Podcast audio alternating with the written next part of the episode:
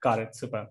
Just a follow-up thought on that. Uh, I, I really like the way you said that the opportunity out there is, is like humongous. It just depends on which one you're, you're sort of chasing, right?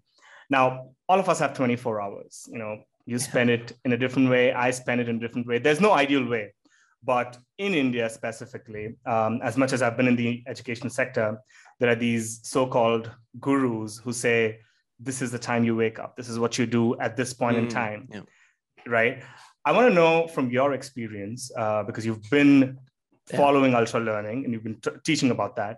Is there an ideal way of spending these twenty-four hours? If not, yeah. what, what is it? I mean, uh, let me let me preface this. So I think habits are really important. I mean, uh, James Clear wrote the foreword to my book, and his sort of phenomenal bestseller, Atomic Habits, is sort of built around this idea that habits are very important. And so I think habits are, are very important. However, that gets kind of distorted sometimes into the idea that what matters is the routine that you have, uh, which I don't think is not, I don't think it's that important. So the idea mm-hmm. that like, oh, well, you know, so-and-so was successful because they woke up at five in the morning every day. I'm like, well, okay, yeah, if if those few hours in the morning, they were more productive, maybe that's what worked for them. But I mean, there's also people who that's not what they did at all, and they were successful. So I think the idea of like the link between routines and how much success you experience in life is really underdetermined.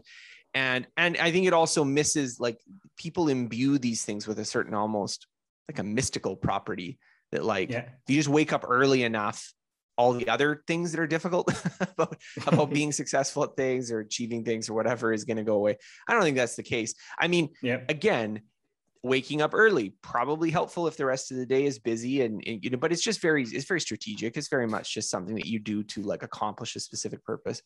And so mm-hmm. similarly, I think there's a lot of other things where people, they get into these ritualistic kind of ideas. And again, there's nothing wrong with rituals. I don't, don't mistake me, but I think you don't want to imbue them in this significance that like, like the key to being successful is to just have all these sort of near superstitious rituals about like, yeah. okay, well, I meditate for fifteen minutes. And then I, you know, I do this journaling for fifteen minutes. And then I, you know, sit here and, and do three Pomodoros. And, and then like, this is how I'm yeah. going to be successful. And it's like, well, you know, if that works for you, great. But I mean, Correct. What's going to determine whether you're successful is like, what is the content of the work you're doing, right?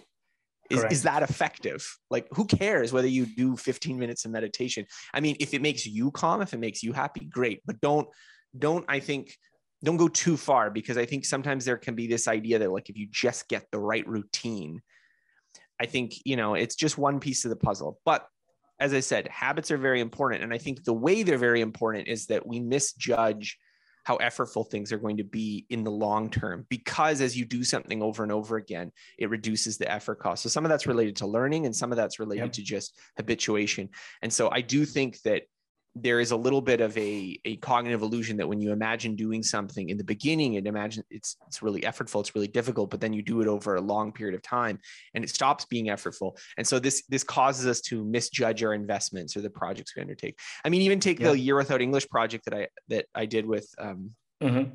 that, you know, when I talk to people about that, they just have this idea that it's just going to be like the most grueling year-long grind. But yeah. the thing that's really hard to impress upon people is that after just, let's say, like, maybe let's say three weeks, like Spanish, especially, um, you know, Ma- Mandarin and Korean took a little longer, but let's say three weeks for Spanish, it was, it was not difficult doing it. Now, that yeah. doesn't mean we were good after three weeks. I think that's also another like mistake Correct. Is that, well, we were fluent in three weeks. No, it's just that the idea of living your entire life in Spanish after three weeks, when you're doing it that often, It, it's like, you know, fish in water. You just don't notice it that much. I mean, you're, you're Correct. Probably making mistakes. There's probably lots of things you can't express, but you've kind of yeah. gotten into this comfort zone. And so I think that's something that is underappreciated, because if you were trying to imagine that and you, you let's say you even just accepted on face value that you think that method would work, and you're like, well, mm-hmm. I don't have the energy to do that for three months. Right. So I think this is where the habits play an important role. But I think, again, it's not like when we were on that trip, the fact that like, oh, I woke up at seven a.m. and, you know, I did twenty yeah. minutes of meditation and I did thirty minutes of journaling. Like, that wasn't what those weren't the, the key ingredients that made that Correct. work. It was the speaking Spanish all the time. So, I mean, I, I think that's the part that you have to really impress upon people. Yeah. Um, I, I think sometimes there, there can be this sort of magical thinking as opposed to like, how much of the work are you doing? Are you getting the work Correct. done? Is it the right work to be working on? Other than that, I mean, those are the main questions. Everything else is just Correct. a facility. No, absolutely. I think, I think what people forget is everything that they do is a means to an end. They forget the end and they just sort of focus on, okay, fifteen minutes of journaling, X, Y, Z. They don't know why they're doing it. Even if they know, they probably don't evaluate that, right? Well, I mean, again, don't get me wrong. Starting out habits, trying out habits, like experimenting with mm-hmm. behaviors, it can be good. I just think um, the, the thing that I, I sort of worry about is this kind of maximalist philosophy where like that on its own is sort of enough. Okay. Uh, and I think, I think that the, the, the risk there is that you're focusing on something again, that's very underdetermined. Like how, how do you succeed at something very specific and difficult? Well, it's from mm-hmm. doing very specific, specific and difficult things, specific, mm-hmm.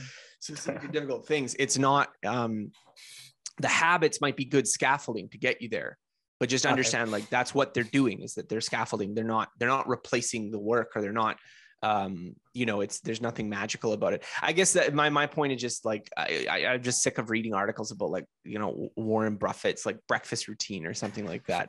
Like who who cares what Warren Buffett that's why I asked you the breakfast. question. Like he, he is like he's yeah. not it's not because like you know oh he has a Diet Coke or whatever he's a he has a Coke for lunch every day. That's like one of these like little like tid, Warren Buffett tidbits people like trot out, but it's like who cares. Yeah.